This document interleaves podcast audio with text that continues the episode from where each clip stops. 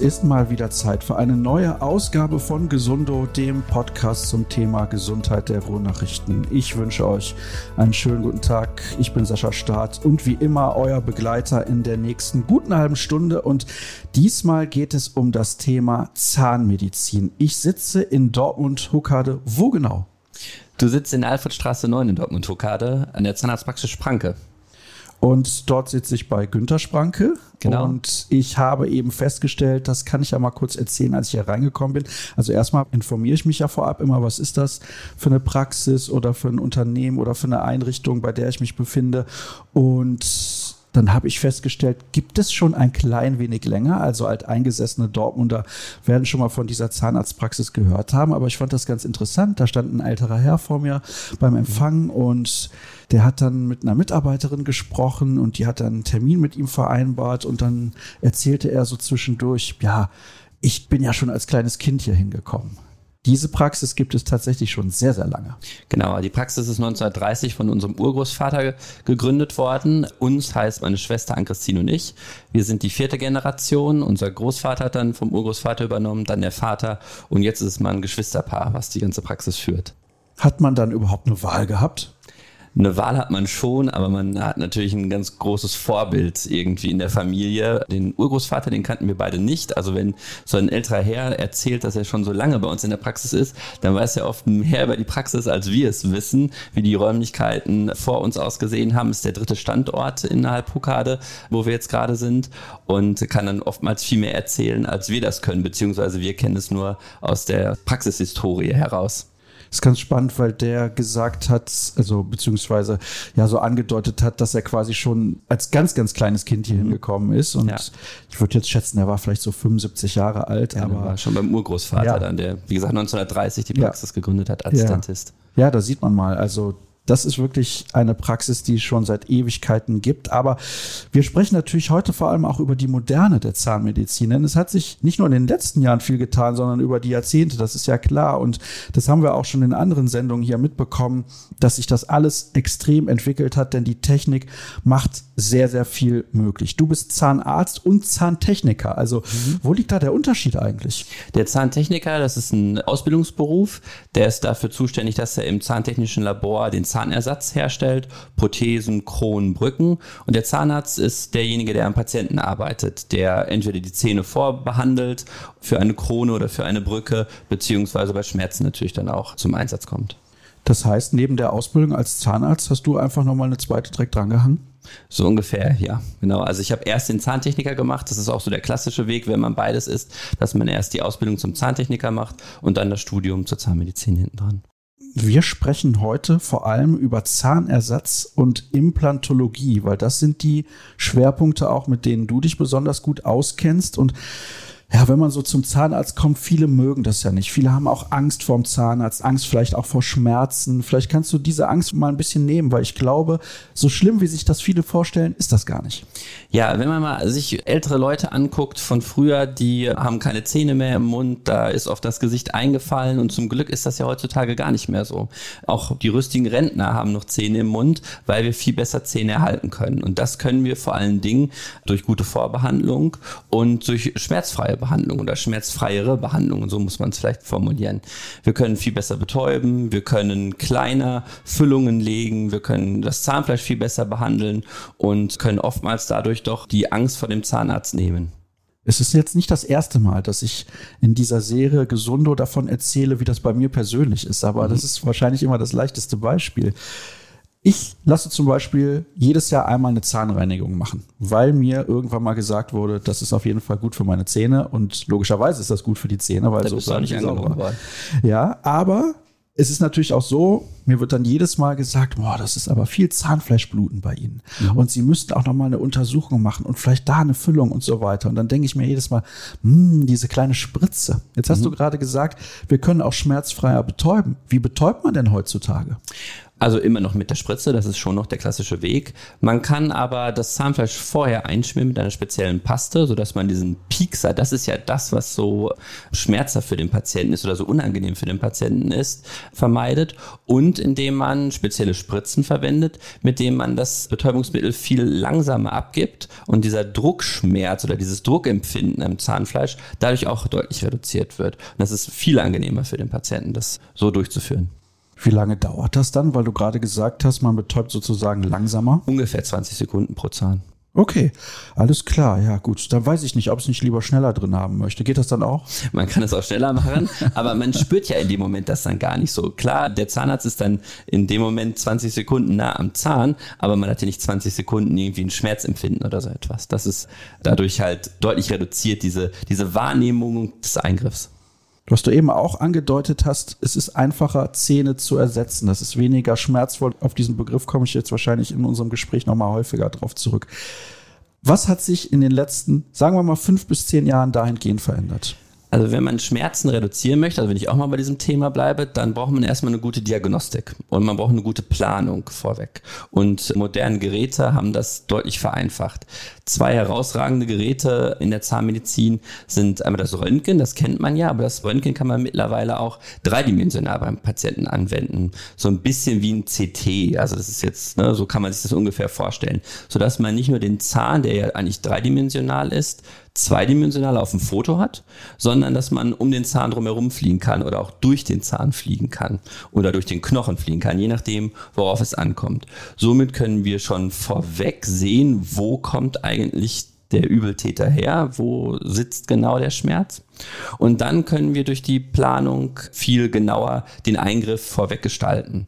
Die andere große Veränderung in der Zahnmedizin, die jetzt wirklich so in den letzten fünf Jahren aufgekommen ist, würde ich mal schätzen, und gerade so einen rasanten Schub nimmt, ist, dass man auf eine Abformung verzichten kann. Also dieser typische Löffel mit dem Silikon drin und alles quillt irgendwie über und man ist kurz vorm Ersticken gefühlt. Das kann man oftmals jetzt ersparen dem Patienten und kann auf eine intraorale Kamera zurückgreifen. So eine Kamera macht ein dreidimensionales Bild von den Zähnen. Auch das verwenden wir dann wieder für die Diagnostik, wenn wir die Planung erstellen. Oder man kann auch mit diesem dreidimensionalen Bild die Therapie dann auch durchführen. Soll heißen, eine Schiene erstellen, weil man nachts schnarcht oder nachts knirscht. Das geht darüber. Man kann den Zahnersatz darüber herstellen. Man kann die Implantate darüber versorgen. Also da gibt es ganz viele Möglichkeiten, ja, minimalinvasiv das Ganze zu gestalten und auch wieder vorweg geplant das Ganze zu gestalten. Das heißt, das hat ja eigentlich nur Vorteile. Also diese Entwicklung hört sich jetzt für mich sensationell an. Wenn man sie richtig anwendet, so wie es bei jeder Sache ist, dann hat die wirklich große Vorteile für den Patienten. Denn wenn wir jetzt nochmal auf die Schmerzreduktion gehen, wir wissen also vorher, wo kommt's her, was ist zu machen, welche Medikamente sind die richtigen, was für ein Ausmaß ist, welcher Spezialist ist auch der richtige. Ist das für die Zahnarztpraxis das Richtige oder muss es ein Oralchirurg machen? Da können wir dann auch vorweg das schon sehr, sehr gut planen. Und wir können auch die Eingriffszeit deutlich reduzieren. Beim Implantat ist es so, dass man sich den Knochen also vor der Operation schon genau anschaut. Man man legt virtuell über ein spezielles Computersystem, über eine Software die Position des Implantates fest und muss dann gar nicht mehr groß eingreifen, also muss dann gar keinen großen Schnitt setzen oder eine große OP planen, sondern kann das für den Patienten sehr zeitminimiert machen, was ja auch hinten raus dann wieder den Schmerz reduziert. Es geht ja nicht immer nur darum, dass vielleicht bei der Behandlung ein Schmerz irgendwie unangenehm wäre. Vielleicht entsteht der ja gar nicht während der Behandlung, sondern durch eine Schwellung, durch den Eingriff und wenn man da die Zeit reduzieren kann, kann man eigentlich auch immer die Schmerzen nach der Operation minimieren. Wenn ich jetzt das gerade richtig verstanden habe, Oralchirurgie gibt es ja dann auch noch. Ist das ein gesonderter Bereich? Das ist ein gesonderter Bereich, also nur ganz spezielle Fälle gehen zum Oralchirurgen. Soll heißen, wenn ein Weisheitszahn sehr nah am Nerv liegt, dann ist das ein Fall für den Oralchirurgen zum Beispiel, weil er sich mit der Thematik häufiger auseinandersetzt. Er ist einfach derjenige, wo die Patienten hingehen, die so eine Sonderindikation haben, so ein Sonderfall sind. Für ihn ist es in dem Moment halt kein Sonderfall mehr und deswegen ist das etwas, was nicht in die normale Zahnarztpraxis Praxis gehört, sondern zum Oralchirurgen gehören würde. Alles klar, dann hätten wir das auch geklärt. Ja, aber was ich gerade auch gemerkt habe, ist, als ich dir zugehört habe, dass man schon auch unfassbar viel Zeit spart und man spart natürlich dann auch, wenn ich das richtig verstanden habe, man spart auch die Anzahl der Behandlungen ein bisschen ein. Also ich muss dann vielleicht nicht zehnmal hier hinkommen, sondern vielleicht nur sechsmal. Ganz genau, ja. Oder vielleicht auch sogar nur einmal zu uns kommen. Denn eine Krone oder eine Teilkrone, das ist etwas, dass man den Zahn besser schützt, wenn er eine große Füllung hatte und die nicht mehr halten möchte oder der Zahn ist Wurzelkanal behandelt, dann ist er ein bisschen fragiler, dann kann man sich so ein bisschen vorstellen wie ein morscher Baum, der bleibt zwar noch stehen, aber wenn ein großer Windstoß kommt, dann fällt er um. Und um den zu schützen, diesen Baum, beziehungsweise jetzt in dem Fall den Zahn, ist dann das Richtige, ihn zu überkronen, eine Krone zu verwenden. Und dafür brauchen wir nicht mehr zwei, drei Termine mit einem Provisorium, sondern der Patient kommt zu uns. Die kleine Betäubung ist dann schon notwendig. Wir behandeln den Zahn so vor, dass die Krone drauf passt, scannen das mit dieser Kamera ab, stellen das eben her und nach ungefähr einer Stunde, anderthalb ist der Patient mit der fertigen Keramikkrone wieder zu zu Hause. Lass uns das mal vergleichen wie das früher abgelaufen ist. Also wenn jemand hier hinkommt oder hingekommen ist vor zehn Jahren, hat gesagt, ah, ich habe hier Schmerzen am Zahn und du hast dann eine Diagnose erstellt. Was war der klassische Weg? Der klassische Weg war, dass man natürlich erstmal einen Befund aufgenommen hat. Das macht man auch heute noch so. Und dass man dann über die Diagnostik des normalen Röntgenbildes versucht hat, die Situation klarzustellen. Also wo kommt der Schmerz her? Was ist das Problem? Der Weg zur Diagnostik ist gar nicht so viel unterschiedlich wie vor zehn Jahren. Nur der Weg zur Therapie und zur Linderung, der ist deutlich anders geworden. Denn wenn man sich nicht ganz schlüssig ist, könnte man zum Beispiel auf dieses dreidimensionale Röntgenbild zurückgreifen. Das ist aber wirklich eine Ausnahmeindikation. Der große Unterschied ist, dass wenn es zu einer Füllung kommt oder wenn die Problematik am Zahnfleisch liegt, was häufig so ist, können wir auf ganz andere Medikamente und auf ganz andere Füllungsmaterialien zurückgreifen. Diese klassische silberfarbene schwarze Füllung aus Amalgam, die bedarf ein richtig großes Loch erstmal, was man bohren muss, obwohl vielleicht die Karies klein war. Und wenn man heute mit einer Kunststofffüllung das Ganze therapieren möchte, muss man wirklich nur den Teil wegnehmen, der kaputt gegangen ist. Man ist also viel substanzschonender, so würde man es vielleicht formulieren. Man kann also viel, viel kleiner alles beschleifen und viel mehr natürlichen Zahn erhalten. Das ist früher nicht möglich gewesen, weil früher diese Füllungsmaterialien ja einfach eine größere Fläche einnehmen mussten, obwohl der Schaden gar nicht so groß war. Das Problem ist ja oft auch gar nicht der Zahn, sondern das Zahnfleisch. Mhm.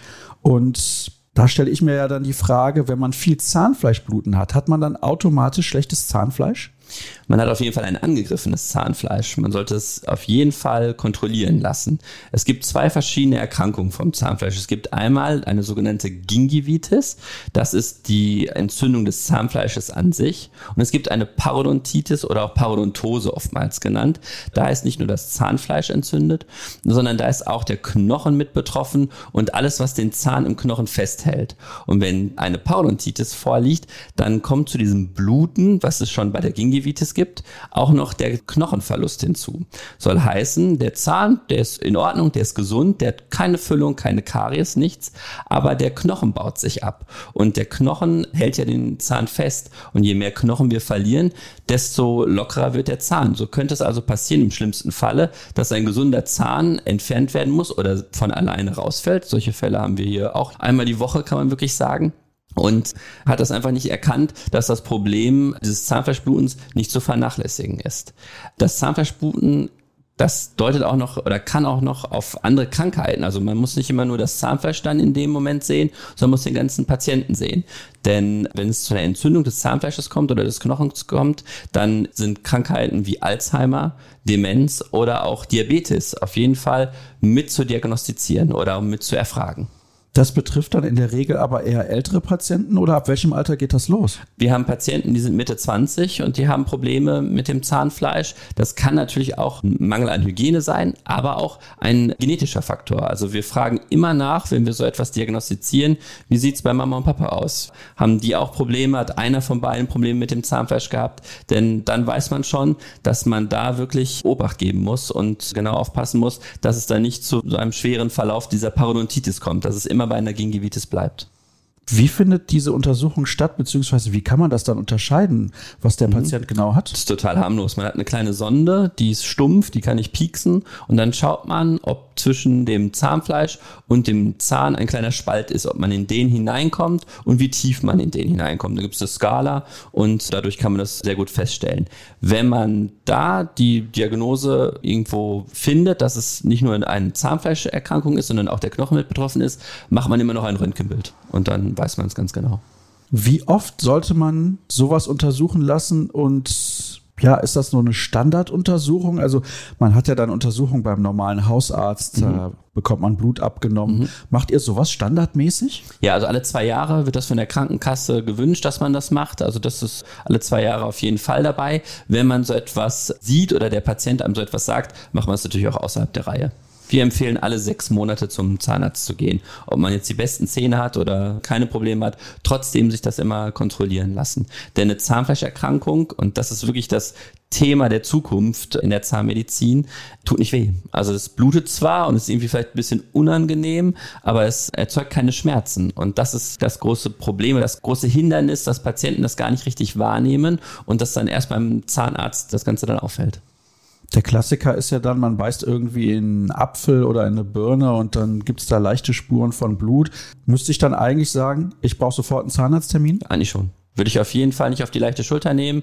Fürs gesamte Immunsystem, für Erkrankungen wie Diabetes, die wird dadurch gefördert, Demenz. Je stärker die Zahnfleischerkrankung ist, desto mehr kann auch diese Krankheit ausbrechen. Und ja, Alzheimer, Parkinson, die Diabetes als Volkskrankheit ja wirklich ist damit dann zu berücksichtigen. Sollte man also auch dann wenn so etwas diagnostiziert wird, auf jeden Fall zum Allgemeinmediziner gehen und einen Diabetestest zum Beispiel mal machen lassen. Hast du den Eindruck, dass ganz viele eurer Patienten das überhaupt nicht wissen? Ja, leider ja. Das wird gar nicht so in der Allgemeinmedizin deutlich aufgeklärt. Da wird es gar nicht so sehr erwähnt. Und wir werden da immer so ein bisschen stiefmütterlich leider betrachtet, obwohl wir da sehr gerne als allgemein, als Zahnmediziner, nicht nur unsere Praxis, sondern wirklich als Zahnmediziner allgemein enger zusammenarbeiten würden. Finde ich sehr, sehr interessant. Das höre ich auch so zum ersten Mal und ich habe ja Glück, ja. dass ich mit meiner Schwester eine ja. Expertin für Zahnfleischerkrankungen im Team habe, was ja auch ein Grund ist, warum wir mit acht Ärzten insgesamt behandeln. Jeder kann sein Steckenpferd haben, sodass wir den Patienten allumfassend auch immer behandeln können. Lass uns bei dieser Nummer mit der Paradontose bleiben, weil ich mhm. glaube, das ist ein ganz, ganz wichtiges Thema. Es geht zumindest aus diesem Gespräch jetzt so ein bisschen mhm. hervor, weil ich dir ja auch vorher gesagt habe, ich kann dir noch gar nicht sagen, wo unser Gespräch hinführt, aber jetzt haben wir, glaube ich, einen leichten roten Faden mhm. gefunden. Da wollen wir auch bei dem bleiben. Was muss man denn machen oder wie leicht ist das heilbar, sagen wir mal so? Es ist erstmal nur heilbar in Kooperation mit dem Zahnarzt.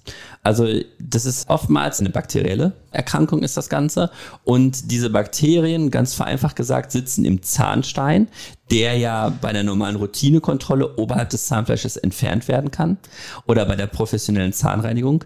Aber durch diese Taschenbildung rutscht der Zahnstein oder diese harten Belege auch unters Zahnfleisch. Und in diesen Rauigkeiten und in diesen kleinen Höhlen und Nischen können die Bakterien wunderbar leben und sich ernähren und dann auch sich vervielfältigen.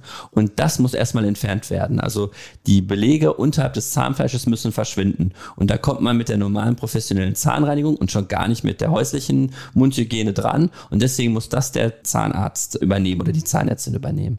Und dann ist es wichtig, dass man sich quasi begleiten lässt und sich eigentlich auch ein Stück weg schulen lässt. Das ist gar nicht, dass man dann von oben herab dem Patienten sagt, das und das und sonst entsteht ein großes Problem, sondern dass man als Team zusammenarbeitet und individuell aufgrund von Vorerkrankungen, von Essensgewohnheiten, von Mundhygienegewohnheiten dann ein Konzept aufstellt, um diese Krankheit die ganze Zeit in Griff zu halten. Mundhygiene ist Grundvoraussetzung dafür. Also mit kleinen Bürstchen die Zahnzwischenräume sauber halten, das ist natürlich das A und O. Je weniger Kaffee und Tee, je weniger man raucht, desto länger kann man auch sagen, braucht es, bis sich Belege neu bilden. Das sind große Faktoren, die da berücksichtigt werden müssen. Das kann man natürlich nur selber beeinflussen. Wir können Impulse geben als Zahnarztpraxis und können das Ganze begleiten und dann, ja, muss das der Patient umsetzen. Warum sind denn Kaffee und Tee, die in Deutschland sehr viel getrunken werden, mhm. ein großes Problem? Also ich habe auch einen Kaffee gerade hier vor dem Gespräch getrunken. Ich habe gar nichts gegen Kaffee oder Tee.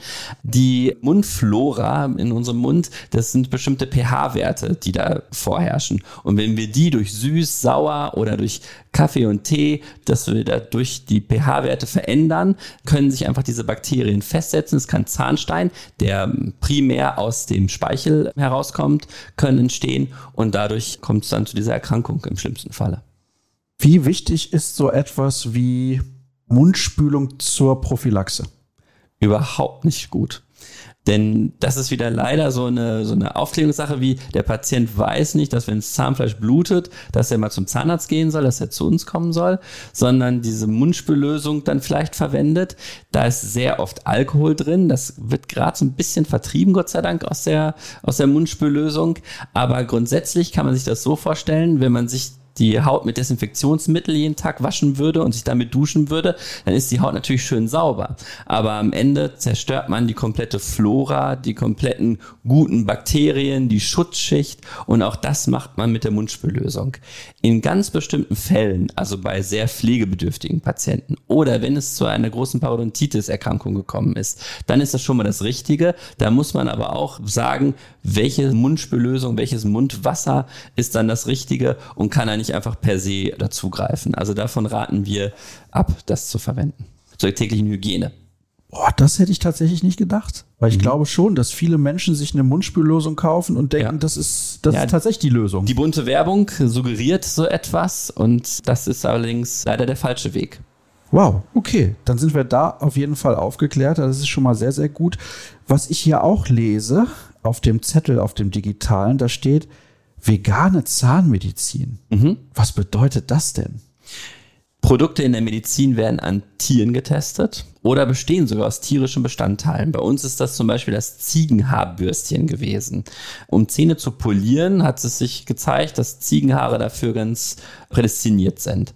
Mittlerweile können wir auf Nylonbürstchen zurückgreifen, also brauchen da nicht irgendwie auf tierische Produkte zurückgreifen. Auch sonstige Tests, also die Produkte, die wir verwenden, die überprüfen wir, soweit es natürlich in unserem Rahmen möglich ist, auf Tierversuche, dass das vermieden wurde, um da möglichst tierfreundlich das Ganze dann zu gestalten.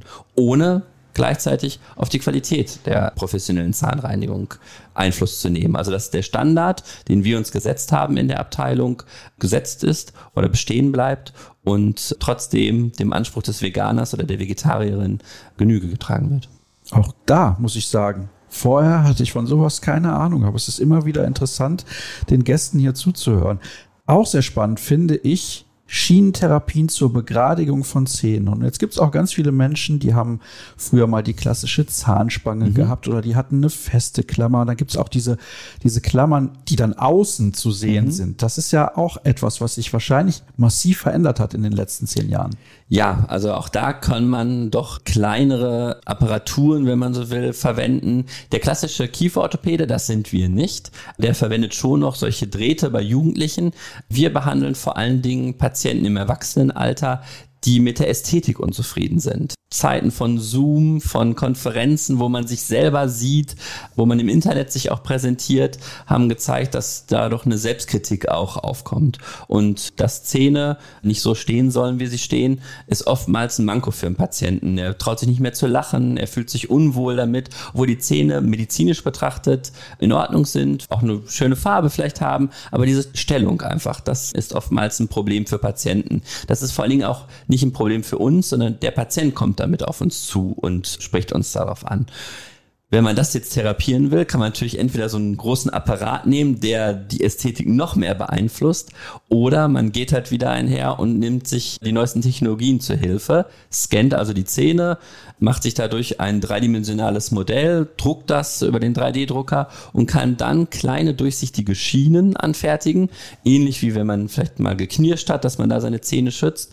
Und diese Schienen trägt man dann, verschiedene sind das, die den Zahn oder die Zähne peu à peu verändern, ohne dass man da irgendwo was sieht. Am Anfang ist vielleicht mal so ein bisschen so ein Lispeln oder dass man von der Sprache her das etwas verändert hat, aber sonst kann man es im Alltag ohne Probleme einsetzen. Es hat noch kein Patient bei uns so eine Therapie abgebrochen. Das machen wir jetzt, glaube ich, schon seit acht oder neun Jahren solche Eingriffe, weil er sich damit unwohl gefühlt hat, sondern das Ergebnis zeigt dann immer, wofür man das Ganze dann macht.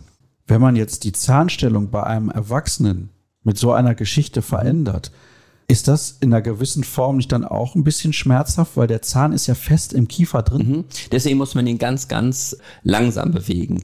Man bekommt also nicht eine Schiene und die macht dann die Bewegung in einem durch und verändert die Stellung des Zahnes, sondern man hat dann 10 oder 20 Schienen. Jede Schiene trägt man ungefähr für zwei Wochen und danach wechselt man das Ganze wieder. Also muss ich schon auf eine gewisse Therapiezeit von einem Dreivierteljahr, einem halben Jahr, manchmal auch ein Jahr. Es kommt etwas immer auf die Zahnfehlstellung an, muss man sich schon einstellen und wechselt dann die Schienen, sodass das wirklich sehr, sehr schonend und auch ganz vorsichtig gemacht wird, um einmal Schäden am Knochen, am Zahnfleisch zu vermeiden, aber auch um Schmerzen zu vermeiden. Ja. Wie sichtbar ist diese Schiene und wie ist das dann auch mit der Zahnreinigung? Weil die mhm. Schiene ist ja dann sozusagen im Weg. Ja, die ist im Weg. Die muss dafür entnommen werden. Ungefähr 22 Stunden am Tag sollte man die Schiene tragen. Das heißt also zum Zähneputzen nimmt man sie raus und auch zum Essen. Man kann damit nicht kauen mit so einer Schiene. Also ist es schon so eine Form von einer alten Zahnspange? Ja, aber nicht vom Aussehen her. Vom Aussehen her kriegt das wirklich das Gegenüber nicht mit. Das kann an der Sprache am Anfang so ein bisschen zu erahnen sein, dass sich da irgendwie was gerade verändert im Mund das Gegenüber, wenn man den gut kennt. Aber ansonsten ist das eine durchsichtige, ganz von der Farbe her ganz klare, eng anliegende Schiene, die dem Gegenüber wirklich praktisch nicht auffällt.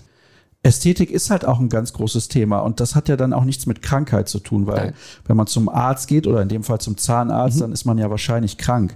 Aber Ästhetik ist für viele sehr, sehr wichtig. Ja. Wird das von den Krankenkassen unterstützt oder muss man das alles selber tragen? Nein, so etwas wird von den Krankenkassen nicht unterstützt. Rein medizinische Eingriffe werden von den Krankenkassen unterstützt. Ästhetische Eingriffe werden nicht von den Krankenkassen unterstützt. Ästhetik ist vor allen Dingen, wenn man das Thema nochmal kurz aufgreift, eine sehr individuelle Sache. Und nur weil es vielleicht dem Zahnarzt oder es mir gefällt, wie es vielleicht aussehen könnte, heißt das noch lange nicht, dass es dem Patienten gefallen könnte. Und deswegen arbeiten wir in solchen Fällen immer mit Vorher-Nachher Modellen und Vorher-Nachher Fotos, damit, bevor es mit der Behandlung losgeht, der Patient schon weiß, wie es hinterher aussieht. Also wir würden niemals so einen Eingriff machen und würden dann sagen, so, das ist das Resultat, hoffentlich bist du damit glücklich, sondern wir nehmen Fotos vom Patienten, die intraoralen Aufnahmen können wir am Computer so verändern, dass der Patient, bevor irgendetwas passiert ist, also auch wenn wir wieder über Kosten sprechen, bevor irgendwelche Kosten entstanden sind, schon weiß, okay, so kann es aussehen, wenn wir damit fertig sind so viel wird es kosten, das weiß er natürlich auch schon vorher, und so lange wird es auch dauern.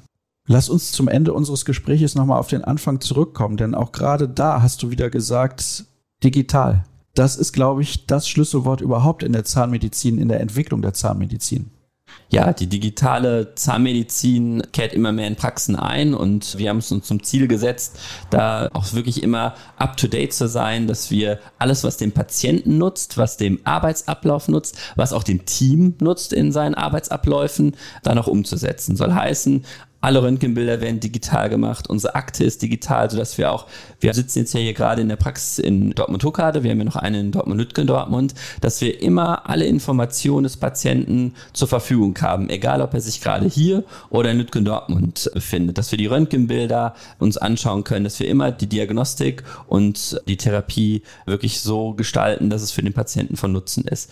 In der Implantologie arbeiten wir mit speziellen Schablonen, dass wir die Position des Implantates die wir digital an der Software geplant haben, auch übertragen können in den Mund. Es nützt mir ja nichts, wenn ich weiß, dass da irgendwo drei Millimeter hinter dem letzten Zahn viel Platz ist und da ich das Implantat hinsetzen möchte, ich das aber gar nicht so richtig im Mund nachmessen könnte in dem Fall. Und somit nehmen wir uns dann Schablonen zur Hilfe, die wir selber herstellen in unserem eigenen Labor. Diese werden 3D gedruckt, sterilisiert und die kann ich dann in der Operation einsetzen und wirklich dann da auch nur das Implantat setzen, wo es vorher auch geplant wurde, um da auch wieder wieder schmerzminimierend und ja, patientenkomfortabel auch zu arbeiten. Jetzt ist es auf der einen Seite so, um diese Dinge zu lernen, weil die hast du in deiner Ausbildung oder in deinem Studium ja noch nicht lernen können, weil es eine mhm. neue technische Entwicklung ist, musst du dich fortbilden. Auf der anderen Seite kann ich mir aber auch vorstellen, es ist eine enorme Arbeitserleichterung für euch. Auf jeden Fall, klar. Man kann sich viel besser auf Dinge konzentrieren, die wichtig sind, die für den Patienten essentielle Vorteile bringen, die der Heilung Vorteile bringen, die der Langlebigkeit von Produkten Vorteile bringen. Natürlich, das ist ein großer Vorteil und auch ein Ansporn, deswegen immer mit der Zeit zu gehen. Ist ja schön und gut, dass wir die vierte Generation sind, aber wir wollen eine Praxis sein oder wir sind eine Praxis, die im Jetzt und Hier stattfindet und für den Patienten Jetzt und Hier auch immer noch die Moderne darstellt. Also ich habe in Dortmund noch keinen Zahnarzt. Ich fahre immer in meine Heimatstadt, aber das ist natürlich auch so eine Sache des Vertrauens, ist ja Absolut, ganz normal. da will ich gar nicht zwischenfunken. Aber vielleicht in zehn Jahren, wenn ich mich dann hier behandeln lassen muss, dann bin ich auf jeden Fall in sicheren Händen und dann habt ihr wahrscheinlich noch mal was dazugelernt, was die Technik angeht. Das hoffe ich und das ist unser Bestreben, dass wir immer up to date sind und in zehn Jahren eigentlich schon wieder vom Herzen her dieselbe Praxis, von der Ausstattung her eine ganz neue sind dann wünsche ich dabei auf dem Weg in den nächsten zehn Jahren oder 20 oder 30 natürlich noch in deinem Fall viel Erfolg Dankeschön. und bedanke mich für das Gespräch und bedanke mich auch bei allen, die draußen zugehört haben. Alle weiteren Informationen rund um diese Podcast-Serie Gesundo bekommt ihr auf ruhenachrichten.de und könnt diese Sendung hören auf allen gängigen Podcast-Plattformen. Bis zum nächsten Mal. Tschüss.